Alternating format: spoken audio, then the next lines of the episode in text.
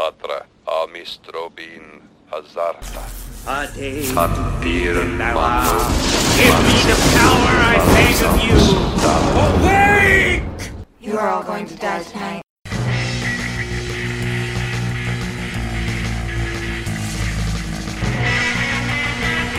Shut it off. Kanda. Shut it off. Kanda.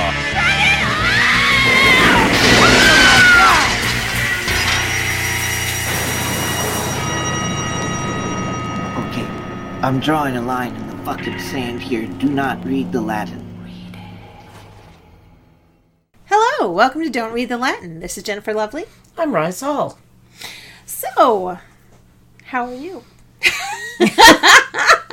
I'm okay. Yay! Um, we had I'm threat doing level fairly pumpkin. well. We had threat level pumpkin. Right. We is- all drove to a different city with a car full of other goths. Possibly two carloads of other goths. So many carloads of goths. And Um, we went to the Ross, and we went to the Michaels, and we went to the Home Goods, and we all purchased tons of Halloween stuff that we will be using for the rest of the year because that's how we are. Yeah, that's how I we got, roll. I got new plates. They have a beautiful skeleton on them. I know. I'm. I. We we went to Tacoma, and Tacoma's really far away. It is. It's like an hour. it seems it's an hour, but it seems like ten.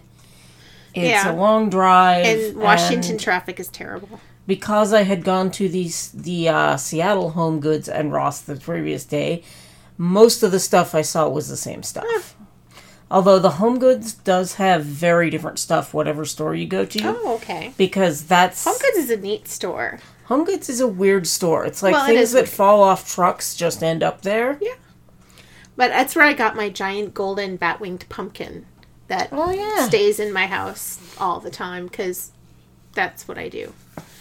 I got a very large crystal ball that has a house in it, and when you shake it, it it's got like an old castle in it, and when you shake it, glitter bats fly around the castle. It's a snow globe, That is wonderful. and it plays Toccata and Fugue in D minor by Bach because it's also a music box. But not not um the Wicked Witch is Dead, which apparently no, all of the other snow globes that played. played that. And They had a bunch of like that? I know they had a bunch of um like wedding yeah, they like were gothic wedding wedding ones. and I was like oh my god yes because I'm getting married in October and they all, and they all sang "The Wicked Witch is Dead," and which I'm like that seems seemed like ill conceived. it seems a little misogynistic. Well, that too. It's like those um it's like those wedding cake toppers where it's the groom is like Being dragged. to is being dragged to the wedding or is in handcuffs. yeah. But not in a sexy way, like in a you can't escape this wedding way. Yeah, that's that's kind of tiring. Leaping from there, what have you seen recently? Um, the other day I watched a documentary that's been out for a few years, but I'd just never seen it before. It was Mm-hmm. called The Imposter. Have you seen it? no, I have not. Oh, but I've, it is I've crazy about it. pants. Yes. So there's this family in Texas back in the 80s, I think, and their their I guess 10-year-old 10 or 12-year-old son vanishes. Yes. And they never and several years later they get a call from France saying we think we've found your son. Friends or France? France. Oh, the country. Yes. Okay. Oh no, actually it was Spain. The call was from Spain, And where are they from originally? Texas. Oh, Texas. Okay, sorry. Um, meanwhile, well, first we hear that story. Next, we hear the story of the guy that they found. And his story is no one ever loved me in my life, and I've been living on the streets and I didn't want to go to adult jail, so I started impersonating a teenager. So he went into teenage jail where there was good food and they took care Yeah. of him, but he wouldn't tell them his name.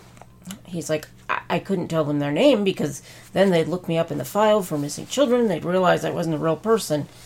And he went in and he saw a flyer for this missing boy from Texas. And that's the name he name. took. Huh. Not expecting much to happen, except that the FBI called the guy in Texas, called the family in Texas, and said, We said, found your son. Yeah. In Spain. So then the son's sister flies over to Spain and gets him and brings him home. And he's How long has he been gone? Like, has the son been gone at this point? um he was like I think 13 when he vanished, so he would be 16 when he returns. But the guy that's claiming to be him is obviously like 23 and has Huh. different colored eyes and very specific dentition that does not look anything like the kids. Huh. But the family take him in and they're like, "Oh, you're our missing boy." And they interview the guy and he's like, "I didn't know what to say, so I just tried not to say too much." But I told the but he told them he'd been kidnapped by an international sex ring who had tortured him and given him eye drops that made his eyes change color. So then the FBI wants to talk to him because they want to investigate this international sex trafficking ring that he just made up. And it kind of spirals out of control Wow. and it gets weirder and weirder, but I do not want to tell you the crazy twist at the end. Alrighty then. But yeah, Worth seeing? absolutely. it Alrighty is then. riveting. So I watched that, and then earlier tonight I found out that season two of My Mad Fat Diary is on Hulu. Yay. And that is one of my favorite shows ever, but I've only ever seen season one. I've I've seen uh, gift sets go by on Tumblr and such. Such a good show. It That's makes me cry in every episode. No. So, ha- have but it's you- very funny. yeah. Have you seen anything else or? Any- No. No. No. That's it. Well, let's see. I had to go on two threat level pumpkins this weekend. Oh, it's been busy. Well, I, the thing is, is like we we missed last week because I know. I was ill, and so we have three And- weeks. There's three weeks of movies there, not just this weekend. I know, but I didn't. I don't. I don't remember watching anything. All right. Well, then I've got a whole list. I realized the thing, the movie that we even talked about right before we recorded last week, Mm-hmm. but then I didn't bring it up, was uh, Jim and I had gone to see uh, the Meg uh, Oh, in yeah. the theater, and I thought it was a lot of fun. It's um, very silly and very Jason Stathamy, and uh, it's also not R. It's I think it's PG. No, no, there's no, there's no And real so- gore in it. Yeah, well, there's blood, shame. lots of blood. Well, But I mean, it's but- CG blood. yeah. But you know, I just I thought it was fun and silly and a good time. And I know that there are a lot of people that it had been originally uh, penned to, and the idea of directing it was going to be that it was going to be a lot gorier than it was. I didn't. I mean, there were a lot of people who complained. They were like, "Oh, I had this big setup and then it didn't do it." And I'm I'm not sad about lack of lots of gore. I thought it was fun. I enjoyed it. Um, what else? Saw quite a few things in the theater. Uh, we saw um, we saw The Little Stranger. That's true. uh, we all Domhnall saw that Gleeson. together. and it's it is a very slow moving. It's a super slow movie. and um, it's exactly what I like. But Mm-hmm. even at the end of it, um, I found it a, a little a little bit lacking. Where I, I ran out and immediately got the book because I wanted to fill in the gaps that I felt were there. Like I wanted there just to be a little bit more Oh. story and things that they'd hinted to. Speaking of gothics, Yes. a friend of mine just posted today because he's in the show. BenDeLaCreme is doing his Halloween show again that is based on The Haunting. That's amazing. It's going to be in October at Act Theater. Tickets are, I believe, are like forty-seven dollars with tax. You should go. I should go. I know Monty and I are planning on going. Okay. We just hadn't picked a date yet. All right. It's just it's a that that that time frame is getting tight with Oh, wedding and such. well, maybe we go like October tenth. We go early in the month. Exactly. Um. Okay, so we went and saw the little the little stranger. Really liked it. Read the book. Got a little bit more. I really enjoyed it. I'm completely gonna buy it when it comes out. Oh, good. Um, the movie. yeah, Domhnall Gleeson is great in that. He's fantastic, and actually, I I was really pleased with everybody's performance. oh yeah, there's no, there's nobody's not nobody in that film is not carrying their weight, Yep. which Uh, I really liked. the movie that uh, I saw that I had, you know, seen a couple of trailers and I was like, oh my goodness, that looks like it's going to be really good. And then when we went and saw it in the theater, we're fucking blown away. Is we went and saw Searching uh, with John Cho. It it is it is uh, another like um, unfriended style where it all takes place in the computer screen. Um, and basically, he is a dad. He's got a 16 year old daughter who um, doesn't come home one night, and so he starts Oh, reconstructing her life. Starts reconstructing her life from um, getting logins to her social media, uh, trying to get into her email, finding out what's going on, and realizing that he really doesn't know his daughter as well as he'd thought.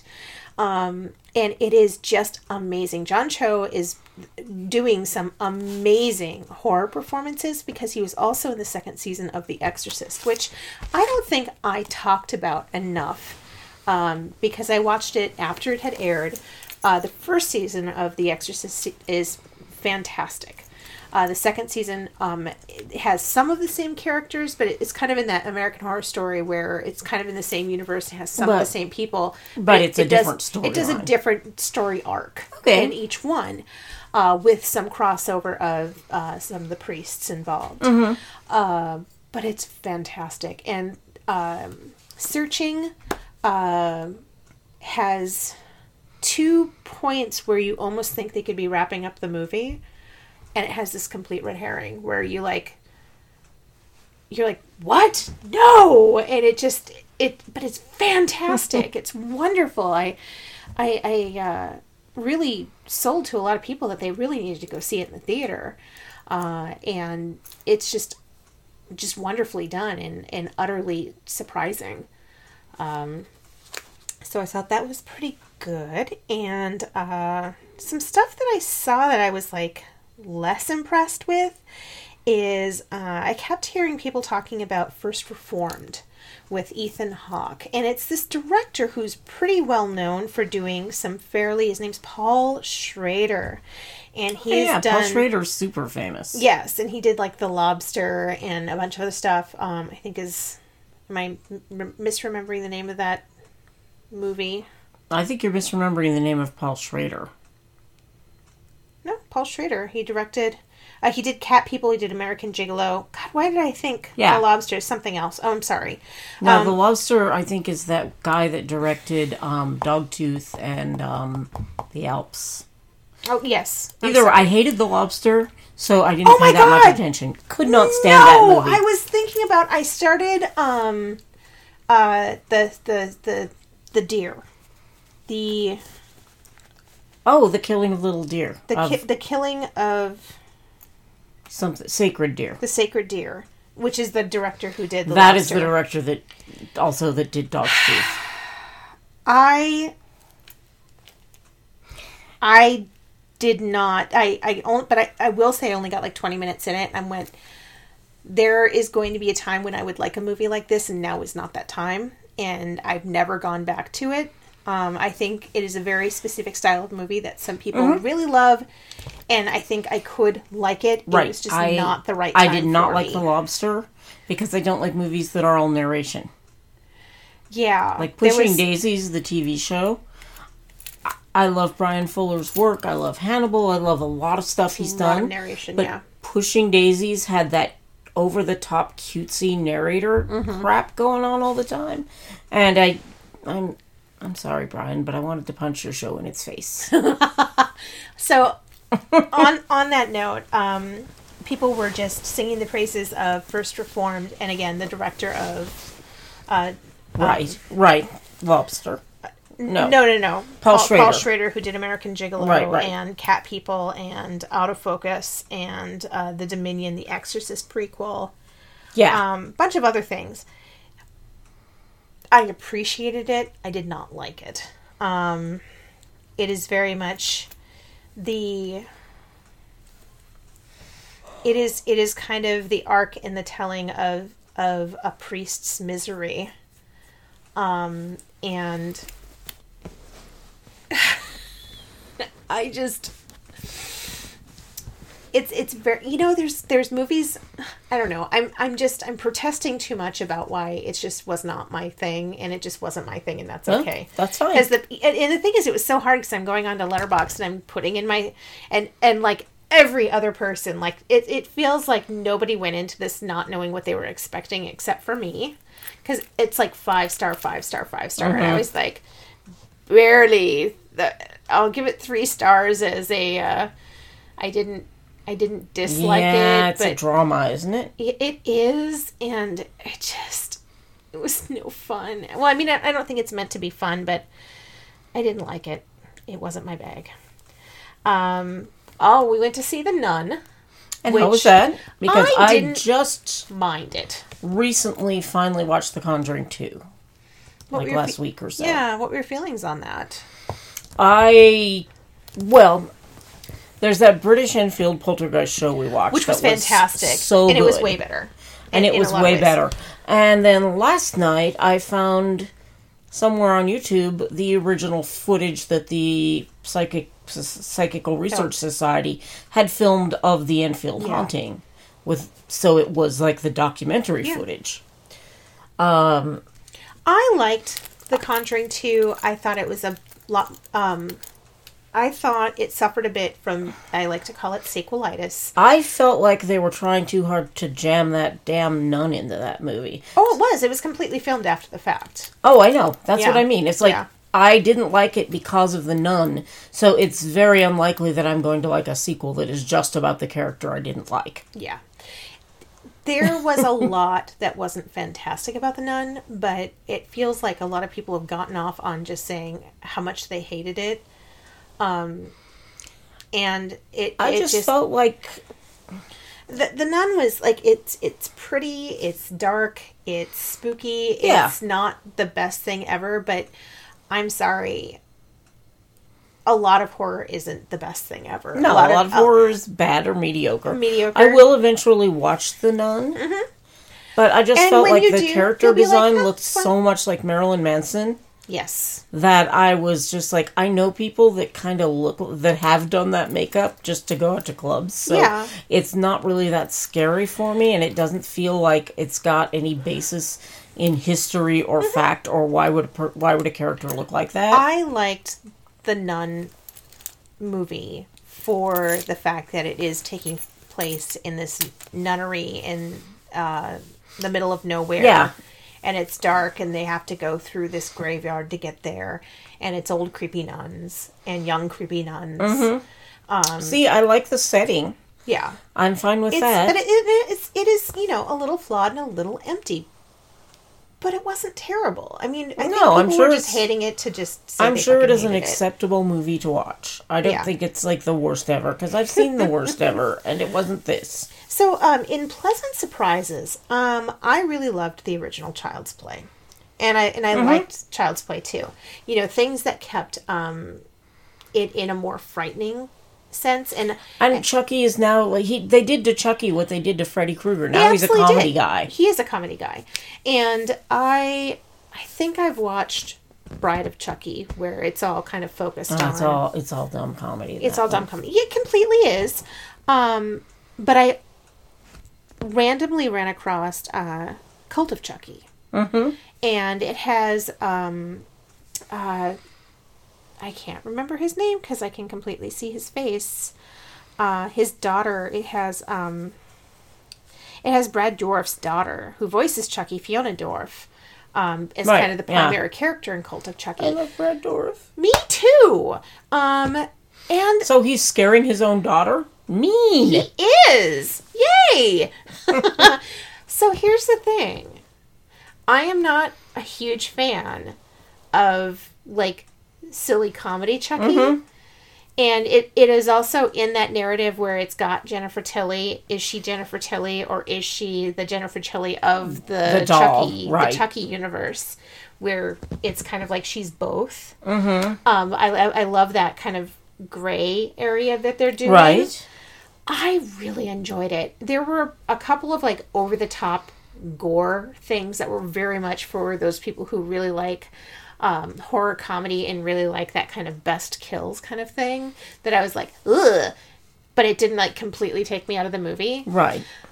But it was fun. I mean, it was like, it was just a lot of fun. And in Well, good. I enjoyed it. It was a good time. I really liked it. Um, and then also, um, because we'd been talking about waxwork, uh, Jim had never seen it. And so I showed it to him, and he loved it. So, Oh, cool. um, and then uh, additionally, uh, with Tekla, we watched um, Isle of Dogs, uh, which is new Wes seen that Anderson. yet. And um, it really hit me that the the Wes Anderson movies are really kind of my bag. They are a humor I really like, and they are I like them, but I am not a huge Wes Anderson fan. yeah. I find them enjoyable and innocuous and pleasant. But you don't really seek it out because it's like it's okay if it's there and it's okay if it's not, kind of thing. Yeah, but Isle of Dogs is the only one of his movies I haven't seen, so I will Yeah, eventually yeah. watch it. I really enjoyed it. We really liked it a lot. It, it got a little teary at times. Yeah. It was very sweet. Um, and then because of that, um, went back and watched uh, the Royal Tenenbaums because Have you seen Fantastic Mr. Fox? I have not. Oh my god, it's so good. I'll have to watch it. You it. have got to watch it with watch it. It has a badger in it, and he's so cute. I even have it on DVD because I've liked so many of his movies that I ran across it You will- inexpensive and used, and I, I just bought it. You should watch it. It's really fun. It's great. It's got like a kind of a strong environmental message. Yeah. sort of tucked into it. And um, yeah, I absolutely love Fabulous Mr. Fox, which is why I can't believe I haven't watched Isle of Dogs yet. What is wrong with me? Well, I really enjoyed it, so I would happily watch it with I you. like to watch Wes Anderson movies when I have the flu. Because that's about the speed you want. Yeah, because that's what I want. I want something cool to look at that's not overly complicated, that I can enjoy. That Bill Murray will occasionally show up in, and Sure. there you go. Um, so our theme for today, uh, we tried to we decided to just have some fun and keep it simple and do bad but beloved, where they're just not the best ones, but but they're just fun and they they charm us us individually. Yeah, I just wanted to pick five movies. Now, when I chose my movies, I made sure that I was doing movies that people think are bad, but that aren't that bad. I did not go digging into the Birdemic, uh, Devil, Black Devil Doll from Hell. I didn't go into the so bad they're good. I kind of went. are you fans of any of those? Oh yes. Okay. But there's so many of them, and all the ones I like are so obscure. Yeah. I don't want to really talk about those on the podcast because, Or at least not this one. Well, they're not. they're they're really hard to find. Oh, well that makes it hard. So unless you have a scarecrow video around, you're probably not going to ever get to see them. All right. Well, I think you should lead the way because this was your idea. Okay. So the first movie on my list is directed by Joe Dante. You know him from a bunch of stuff. We do from you know him the from things. the Burbs. You know him from the Gremlins. I know him from The Howling. the Howling is a movie that I understand is not a good movie. For example, the creature design leaves much to be develop- desired. The werewolves, they're not as scary. They're not so scary as you would like. They got giant ears, like bats of some kind. but what I really like about it is that it is a movie that is kind of parodying and making fun of new age the new age movement Well, who doesn't? like because that? this lady ends up going to like a ret- a spiritual retreat up in the woods. Okay. That's kind of woo woo, and she's a reporter, so she kind of goes up there, and it turns out that everyone that's going to the spiritual retreat are actually werewolves. Ugh. And um, it's got some really scary moments. yeah. But at the end of the movie, she turns into a werewolf. On And- air is that is mm-hmm. that the one Yeah, where yeah. she turns into? All and of the doesn't she other- kind of turn into kind of a Pekingese werewolf? Yeah, all the other werewolves in the movie Are like, are giant slobbery rubber suits. Are giant slobbery rubber suits with like eight hairs put in them. I'm sure that whoever, I'm sure whoever had to hand punch the hairs in those suits think there's more than eight. They'd be wrong. But anyway, they're just kind of gross rubber suit looking dudes with ridiculously too big ears. Um, whereas the werewolf in American American Werewolf in London looks like a bear. These are more rabbity. and they're real ugly. real ugly. And then she turns into a werewolf on the news when she's trying to convince people that werewolves exist. And she looks like a cute little Shih Tzu show dog. And it is hilarious. Oh, Because but it made werewolves s- aren't can't be that bad. It's not a comedy movie. They're not supposed to be campy. Well, except for the part where she shoots one in the head and he says, I want to give you a piece of my mind, and reaches in and throws a piece of his brain at her for no reason. Oh, Joe. So I, it's not, like I said, it's not a great movie. But it was a movie that I loved so much. Just since when You know, it came out, it came out in um, 81. He's really famous for all of those movies that he came out with in the 80s. He actually did do a movie not that long ago called The Hole Oh, yeah, I watched that. from that. 2009. Yeah, it's a, really it's a children's good. horror movie. It's like a horror movie, it's a kid's movie. Yeah. Yeah, it was really good. It was filmed specifically to be in 3D, and you can tell when you watch it in 2D because it's got everything except things. a yo-yo coming at At your your face. Yeah. It's uh, I like to do that as a drinking game where you watch a 3D movie in 2D, and then every time something in 3D comes on, you drink. You're like 3D. Yay! But I don't drink alcohol, so it's not really that great a drinking game for me because I just get hydrated, which is probably good for me. So I guess that's okay.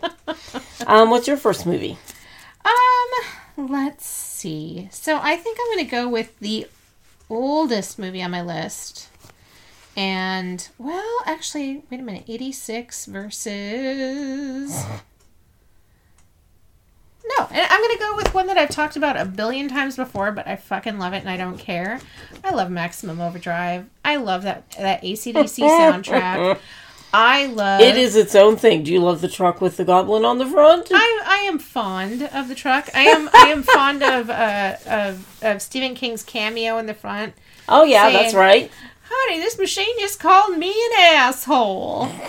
You know, it's it's terrible. It's young Emilio Estevez. It's it's just schlocky and not good, and it just keeps getting more and more dated. The older Yeah. it gets, the acting becomes even more pointed. That it's just not good, and and the only thing that's carrying it through is is my my sweet sweet fondness for its its 1980s ness and that goddamn It's- soundtrack. It is so much a product of its time, isn't it? It's just yeah. It is. I mean, and I know a lot of it is just my sheer nostalgia for it. Um, but I will I will defend that to my dying day. I know it's terrible, but I, I just I love it. So are you gonna go are you gonna are you gonna go to the very next in the howling No, that's later. that's later? Okay. Well what's your next movie? Um, my next movie is, I believe, did you, I put on my glasses. It is from 1983, directed by a gentleman named Tommy Lee Wallace, and it is called Halloween 3 Season of the Witch. I but it I don't I love it. Everyone loves it, but it's not a good movie. Um, it's not. it's good-ish. unfortunately, by putting this movie on the list, I now have the Silver Shamrock song stuck in my head. Ten more days to till Halloween, Halloween, Halloween. Days to Halloween, Silver Shamrock. Now, it's stuck in your head. We have passed it on. Um, now, the director that did that, Tommy Lee Wallace, went on and directed, direct, also directed the TV version, the miniseries version of it, You know, I which is actually not bad. I was unaware that Carpenter had not directed Halloween.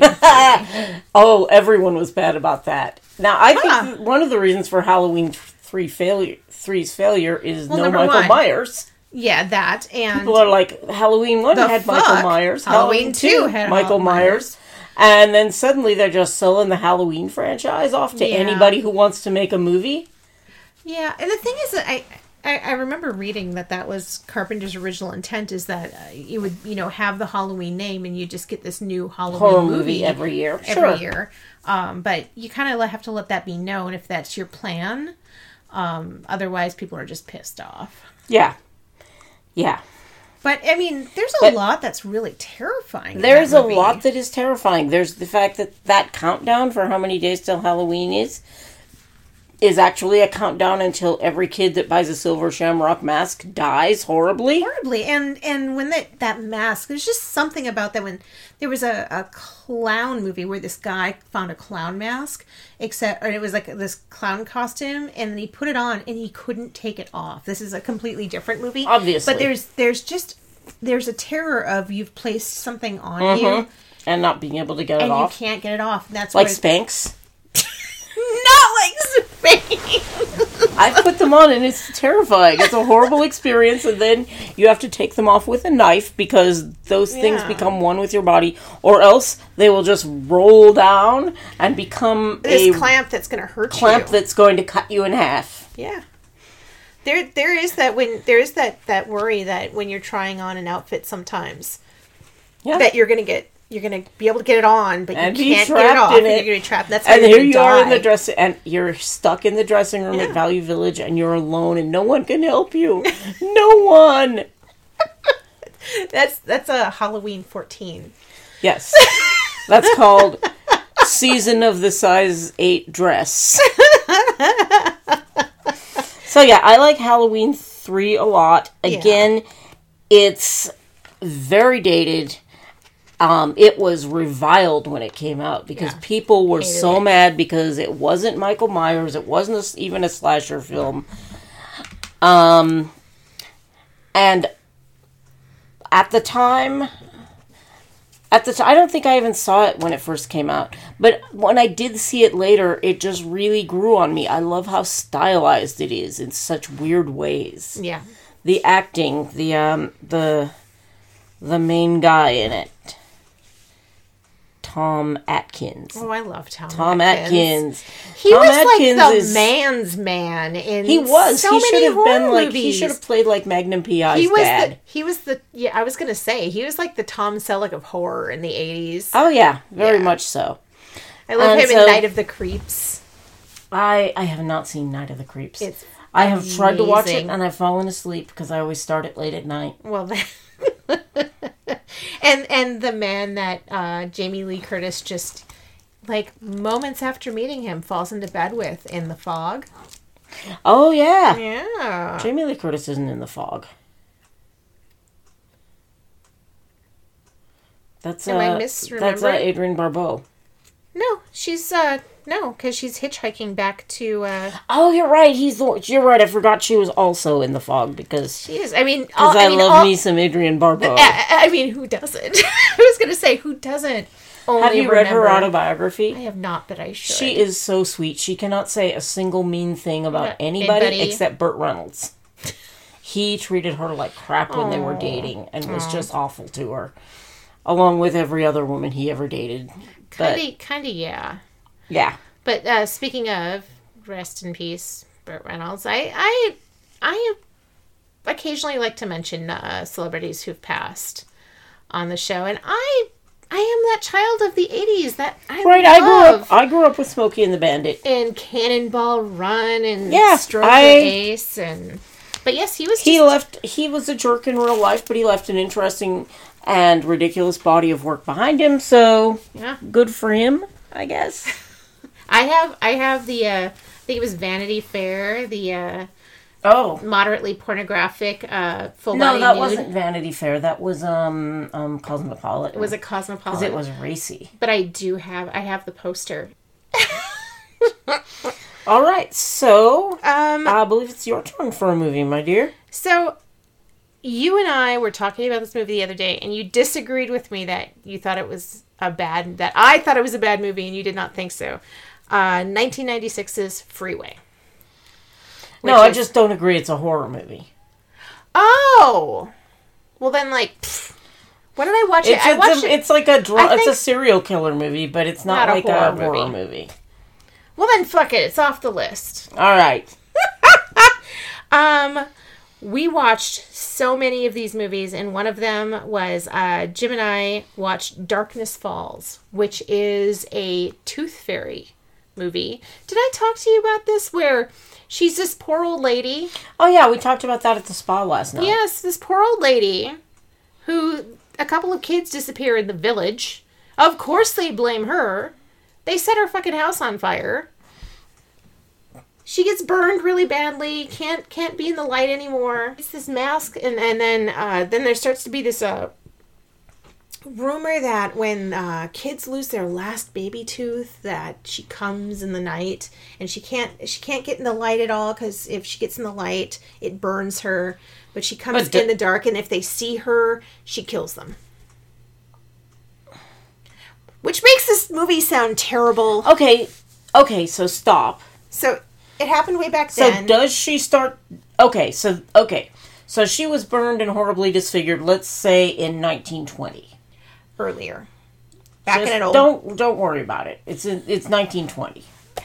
yes You're confusing me. Don't. s- But the movie's not set in 1920. it's in modern day 'Cause- Okay, 'cause now so this woman is dead, and it is her spirit that comes and kills Sure. children after they lose their last tooth. yes You're right. That does sound really dumb. but it's charming and I like it. And That's I, I like fine. that there's This an old is lady. supposed to be I about love bad that there's, movies there's that we an old like. lady who's maligned, who's just you know being nice to the neighborhood kids. Couple of Well- kids disappear. Of course, it's the old lady. Let's burn her fucking house down. Well, see, that really upsets me. But then she starts killing them. Yeah, that's upsetting too because she's probably not killing them. She's probably still a sweet old lady. It's no, she's completely that- killing them later. I feel that is unfair to sweet old ladies. I love movies though where where there's danger in the dark and there's things that you can't see happening in the dark. I just don't like the origin story. I get that. I just I don't like it. There's nothing that connects her with teeth. There isn't. I don't care. I mean, if she had been bitten to death by children, then maybe she would come back baby teeth. and she would take their teeth later in life No, and get this her is the grievance that so many have with this movie is that things don't make sense. And Rice, that's okay. And I don't care because I fucking love this movie. and apparently it's terrible. And I don't care because I love it okay. anyway. You're allowed to love terrible movies. Otherwise, we would have picked a different subject Topic for this podcast. okay, so is it my turn? It's fuck it. It's your turn. I'm going to go with a movie from 1999 that stars Brendan Fraser and is called The Mummy. People, So now you're seeing that as a horror movie? it has a mummy in it that's running around undead. But it's not bad. I love that movie. I love it too, but so many people are Oh, think it's like, terrible. Oh, people it's- think people hate it. But it's wonderful. It's reviled. As a librarian. I know. Librarians you know, like all the people that like it are fem- are ladies, and all the guys hate it because they were expecting a straight. They were expecting the Tom Cruise mummy, and they got the Brendan Fraser mummy, and it was much more pulp novel, It was. and I absolutely love it. I love it. I'm actually, I, I've been waiting until Tekla got a little bit older, and we're probably in the year now where I show her Monster Squad and The Mummy. I've never seen Monster Squad. You'll have to invite me over. I will have to invite you over. Maybe I'll show it for October. Well, that'll be fun.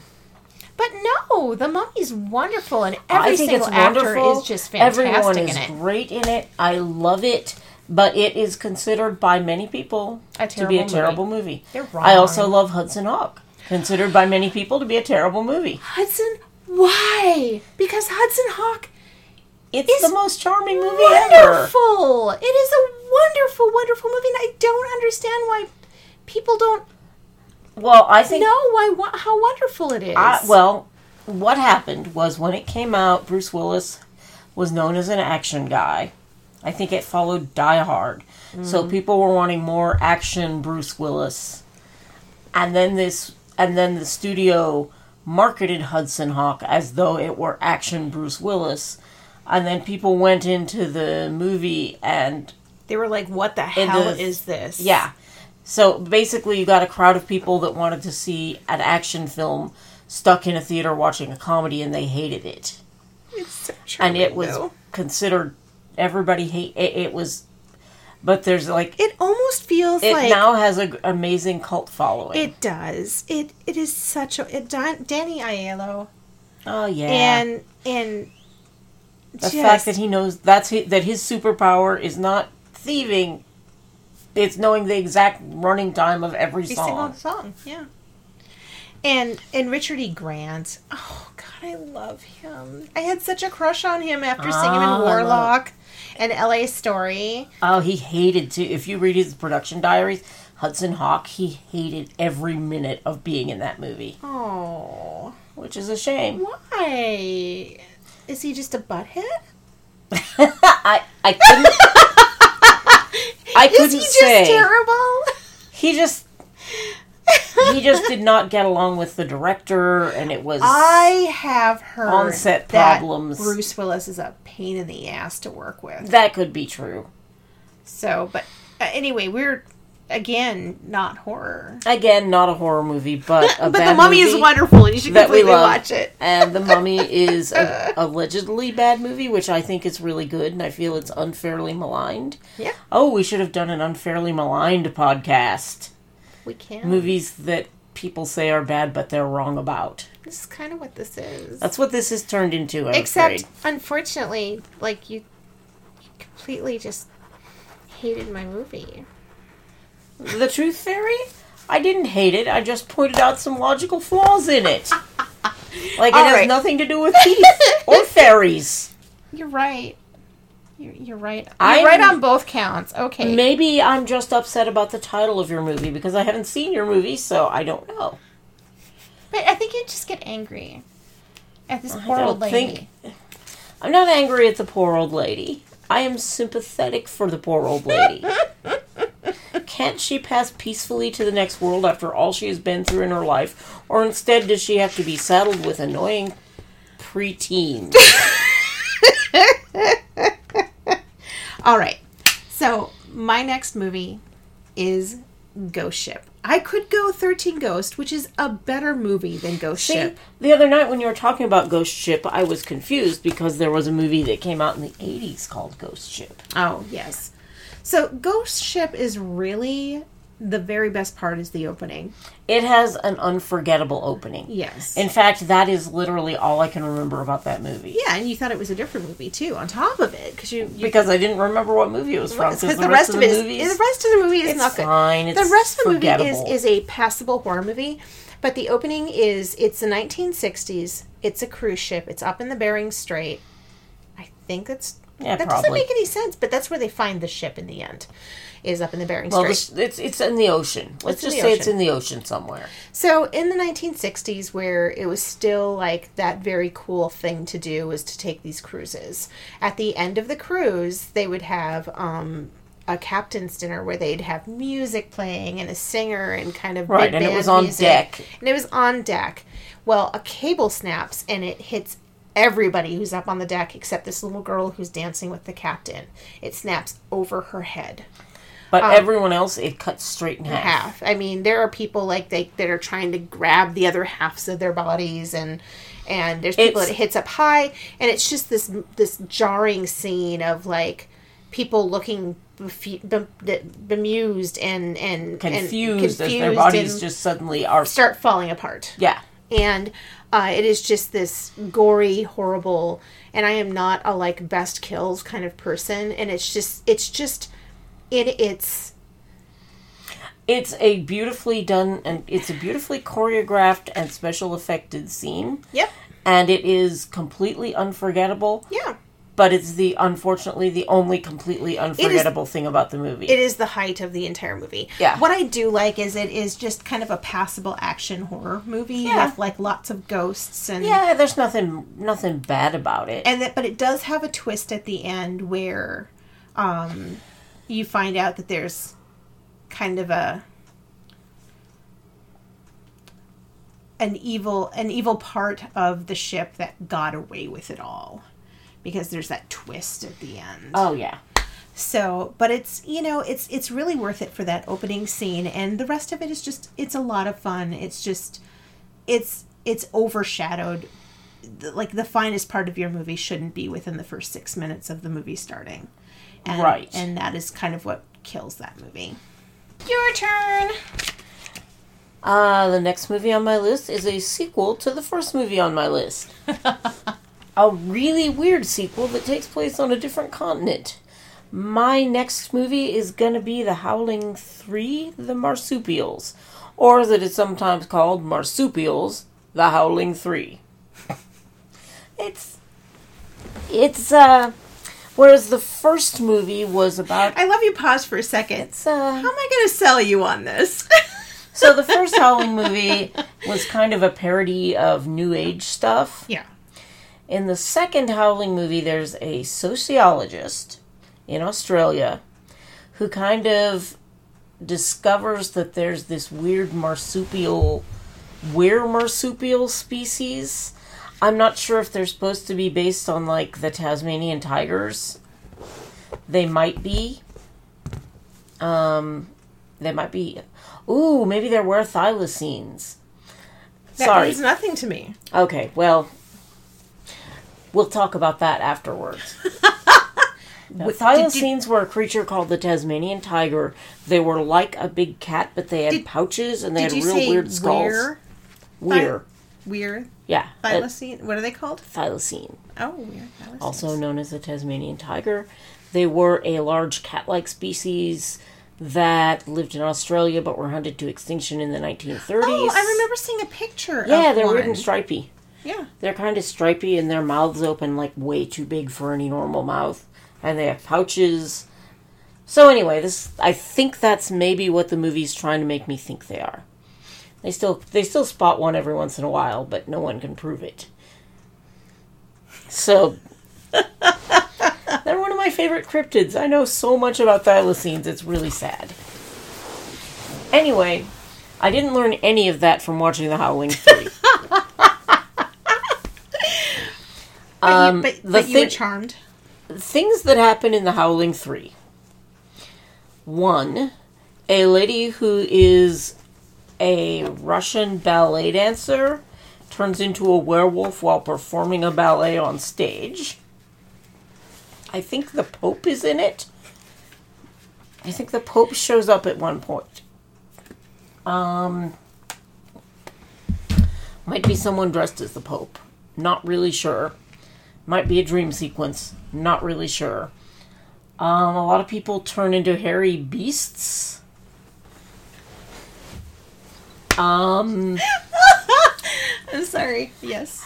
a very attractive lady who is the main lady in the movie kind of freaks out, and a little animal crawls out of her lady parts and up into her belly to live so that it can In suckle little- in her little pouch. Okay.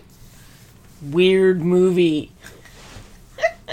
and it is just the most charming 80s music video looking weirdness. And And it just works for you? It it makes me so happy. I haven't watched it in a while. I'm going to have to watch it when I get home now. Of course I own it. Of course you do. At one point, I owned three copies of it because every time I'd find a used one, I'd be like, I need this movie. So I- that's the Howling 3. I almost bought um, a copy of um, oh god, what was it? Something Frogtown. Hell Comes to Frogtown. Except I I I do love Hell Comes to Frogtown, but there was apparently a sequel that was made. Oh, yeah, that yeah, Was um, fucking terrible. And I found a DVD copy of it, and it was fairly expensive because apparently there was only one pressing of it, and then it just That's because it's terrible. because it's terrible. And I had to tell myself just because I love the original and I already own it, like I don't have to like the, the second, the sequel to Hell Comes to Frogtown mm-hmm. is not a little orphan child out there that's starving on the street that I have to take home just because nobody else will love it. Like I got to leave it. I um, got to leave it on the shelf. It. Yeah, it'll be fine. It'll be fine. It'll do well in the wild. will do well. Somebody will put it on the shelf at the frat house. They'll watch it for years to come. Exactly. Somebody will love it. So my very last movie that I'm gonna, and I have a couple that that like were on my list, and I decided not to bring them up because I've covered them other times. But the last movie that I'm going to bring up, the first time I watched it, I got really mad because I really like the people who wrote and directed it, and when I watched it, I just had an expectation for it to be a better movie than it was, and I was really fucking hard on it. and then I listened to another interview where people were talking about what they loved about it, and I realized I was holding it to a standard that it just couldn't possibly hit, and that is Beyond the Gates, which is a movie. Oh, is that the video game That is the video game movies with threat level Trash Panda. Um, I love that. You know that video store they filmed it in is a real video store, store that's still LA. open. Yeah. Yeah. It is like what is it? The second largest. No, it's it's a little tiny independent video store. It's not huge. It's not huge. It's just very very full of VHS movies. It's adorable. Yeah, I think it's called like Uncle Fred's Video or something down yeah. there. But it was just like it just made me happy watching them walk walk through it. Um and it also uh gosh, what is the chick's name? Uh who is the threat level panda? Um also in uh Barbara Crampton. Barbara Crampton. Have you met her? I have not. Super nice. I've heard she's a wonderful I've woman. met her at the Lovecraft Festival a couple of times and hung out with her she's briefly. been in I mean, she was like the it girl in the in the eighties. Yeah, she was in a bunch of horror movies. She's Um, Very sweet. She's very sweet. Um, she was the matriarch in uh, You're Next. Uh, played the mother of the entire family. Oh yeah. Yeah, So it's good to know that she's getting a she's she has resurgence in her actually a real resurgence. She's Yeah. actually showing up at a lot of uh, conventions now. Yeah. So I was really, really hard on it. I was like, this just isn't good enough. And then I realized I wasn't holding it to like, it's not, it's not cinema. It's not a film in that big style. It is just a very fun jaunt. Telling a very funny story that loves its special effects. The, the That practical it's effects. not great special effects is what it loves, which I also love. Yeah, the, the scene where they are um, accidentally with the voodoo doll gutting the guy trying to find the key that is in his innards. Yeah. And and and intestines are just going every which way. And the guy's just a jackass, so you don't really mind him dying that much.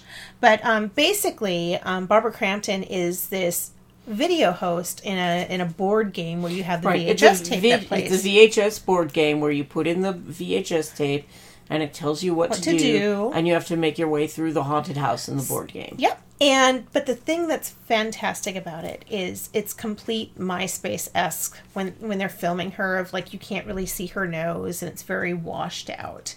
And she has, you know, very smoky kind of goth eyes. But, well, but as- every scene in the video game, when she comes to warn them of a different danger, the more trouble they're in, the bigger her, Her eyeliner, eyeliner gets, gets. until like it is just it is it is um, you know I believe the phrase we use is threat level trash, trash panda. panda. 'Cause she How much like- danger are you in? It's threat level trash panda. It is. It is. You know the uh, what are the, the those metal bands in like Scandinavia where Oh yeah, yeah, corpse Where- paint. where it's, it's just- practically corpse paint. Yes, it is. Yes, it is beautiful. Um, and it's it's just it's a charming, fun, silly, It really nostalgic is. It's, movie. It's a dumb movie, and it's not a good it, movie. it but is it's done by people who watch. love horror movies for people who love horror movies, and and that's really it is just a love song. Yeah.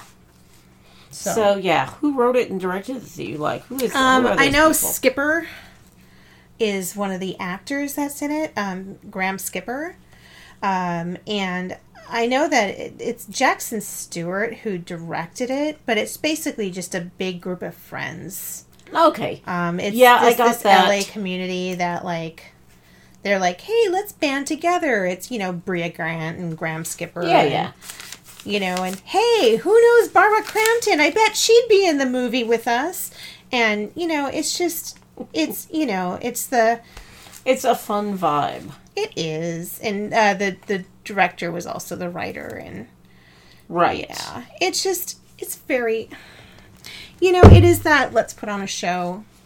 Oh yeah. Um, there's a movie called The Attic Expeditions. Hmm. I've heard that, but I've never watched it. I got I I um met the filmmakers at SIFF and ended up hanging hanging out with them, and I still kind of keep in touch with the director. Aw. and um, it was very much that kind of movie. Yeah. It stars Seth Green, and the rest of the cast all came in and painted sets, and they transformed this old, about to be torn down house into this uh, gorgeous set that they use. Yeah. And it's very much just from talking with them, you could tell how much they had put into it. Yep. And not an amazingly great movie, but a good time and beautifully done. And Yeah. Done with love. yeah, and that's what I love. You know, that's what I love in a bad movie, Yeah. Is there a lot especially heart in it? Yeah. yeah, I like to know that. I feel like a lot of the films that Troma puts out, for instance, are bad on purpose. It's not like they set out to make a great movie and it just failed. It's Yeah. more like they didn't really give a crap and they were trying to throw something together fast. I always And forget. that doesn't appeal to me as much as someone who put their heart and soul into making something. See, th- that's the thing that kind of pisses me off is is the people nowadays. They're like, I want to make a bad movie like Ed Wood, and I'm sorry, Ed Wood wasn't trying to be Ed Wood. Exactly. Ed Wood was trying to be um, Orson Welles. Orson Welles. he he was. He, I know he you know, was. It was and, his idol. and he was aiming for the stars and failing failing miserably. He wasn't like aiming for crap and then succeeding Right. terribly. Um, there are some films that I'm willing to forgive for that. Uh, Lost Skeleton of Cadavra is an amazing film. It's black and white, and it's kind of a parody of science fiction movies. yeah, So it's not like they set out to make a bad movie. It's a parody of yeah. a genre. But yeah, I don't like. Yeah.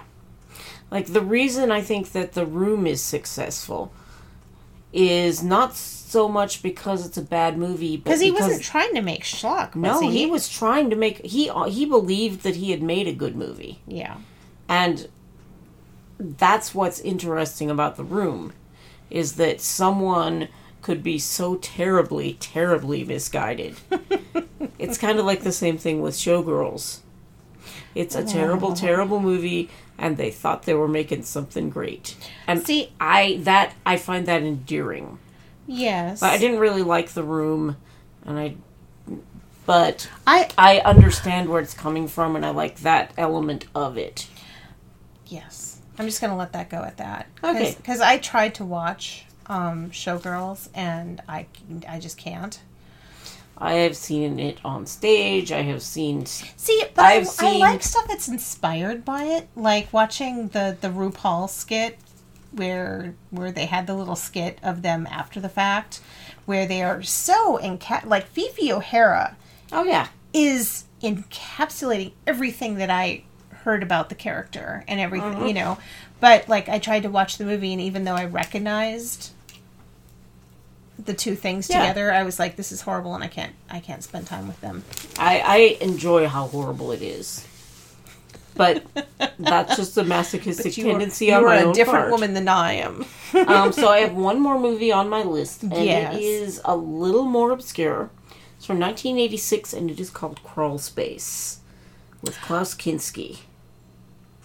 So I've heard of this movie. The basics are there's this apartment building, and it has a bunch of apartments in it, and Klaus Kinski owns the building. He is a German man whose father was a was a famous Nazi doctor who did horrible experiments on people. But what Klaus likes to do is to crawl through the walls, which he has specific because he built the apartment building. He has spaces in the walls so he could peek into all of the apartments. you just like yourself a Peepin' Tom movie. I guess I don't really because I feel You liked that documentary about the the that documentary was amazing. um, but what I like about Crawl Space is Klaus Kinski because first of all, he is a terrifying, terrifying, terrifying person Yes, to me. Yes, he is. Um, I, I know a lady who was very good friends with him. Used to go to dinner with him, and he said, she said, "Oh, my husband and I used to hang out with him every year at the film festival in Telluride, and he would take us to dinner, and we'd have good wine." But I find him terrifying. I have seen the documentary about him where Yeah. he attacks an extra with a sword because the extra didn't move out of his way. I have read the production diaries where Klaus Kinski was staying in a hotel with his wife, and Werner Herzog would have to go down there at six in the morning to clean the blood off the walls from how much he'd beaten his wife, so that the staff wouldn't know. He's just crazy Ugh. and terrifying. Yeah. But he's great in this movie as the evil creeper guy. Um, because up in the attic of the apartment building, he has built a shrine to his Nazi father. And of course, he ex- kidnaps people and experiments on them up there. And there's a scene where he's standing in front of his projector. The projector is projecting um, Triumph of the Will Oh, onto God. his face as he is putting on as he's putting on makeup and he's putting on like i guess he's it's he's taking lipstick and he's just rubbing it around and around his mouth while this thing is on and like the the uh deutschland über alles is playing. And it is so terrifying as a scene just because it's klaus kinski Yeah. no any other actor doing that it would be it would be comic. funny And but with Kinski, it's it's, like he going to kill somebody on Yeah. the set. Like, not only is somebody going to potentially die in the film, but somebody might have died off screen, like oh in, yeah, in the production. There's a whole there's a whole documentary on the disc for Crawl Space about how horrible Kinski was to the director because he hated being told what to do. He's like, I was very excited to get to work with Klaus Kinski. I had not made a lot of films before, and he was a real actor. I'm like, oh, oh, sweetie. sweetheart. Oh, oh no. and at one point, Kinski tried to have a hit put out on the director. I've heard, these are stories that I've heard. Yeah. Of course, maybe that he tried to have a hit put out on Werner Herzog. It's hard to tell. You know, But I. Werner can handle it. You, you know what I realized that I don't think we discussed um, in movies that we've seen, and just because this kind of Mm-hmm. this kind of drifts over to another miserable filmmaking experience um, for uh, horror movie Fridays, we watched Suddenly Last Summer. Um, that was just a terrible experience for everyone. everybody, yeah. Um, but boy, what a wonderful movie! Yeah.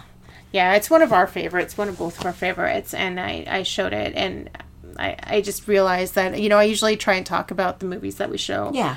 for And horror it- movie Fridays. Yeah, and it's not it's one really that a wanted- horror movie. it's not It's a well, it's Tennessee of- Williams movie. It's got a weird horror movie ending. I think I, I lump it in with horror because it's that southern gothic, and Yeah. and even though I know all of these gothic movies aren't traditionally a horror, there's that Yeah. sense. It, it is that mood that it puts me in, which I don't care. I'm going to use that paintbrush on it, and and If you have not seen Suddenly Last Summer, it is Elizabeth Taylor, Montgomery Clift, Montgomery Clift, and Katharine, Katharine Hepburn. Hepburn, all at the height of their powers. Yeah.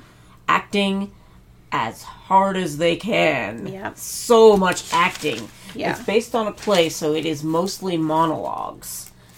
Um, Elizabeth Taylor is Elizabeth Taylor fucking is luminously beautiful. in luminously beautiful. and and Katharine Hepburn is just She's so scary. she is. I She see, is as I scary love- as the mother in the original Manchurian Candidate. That was what I was just gonna say. Is there's a couple of movies that have the most terrifying fucking mothers I've ever seen, and actually that was one of the, I was gonna suggest suggest uh, terrifying mothers in horror, but have that more along Mother's Day.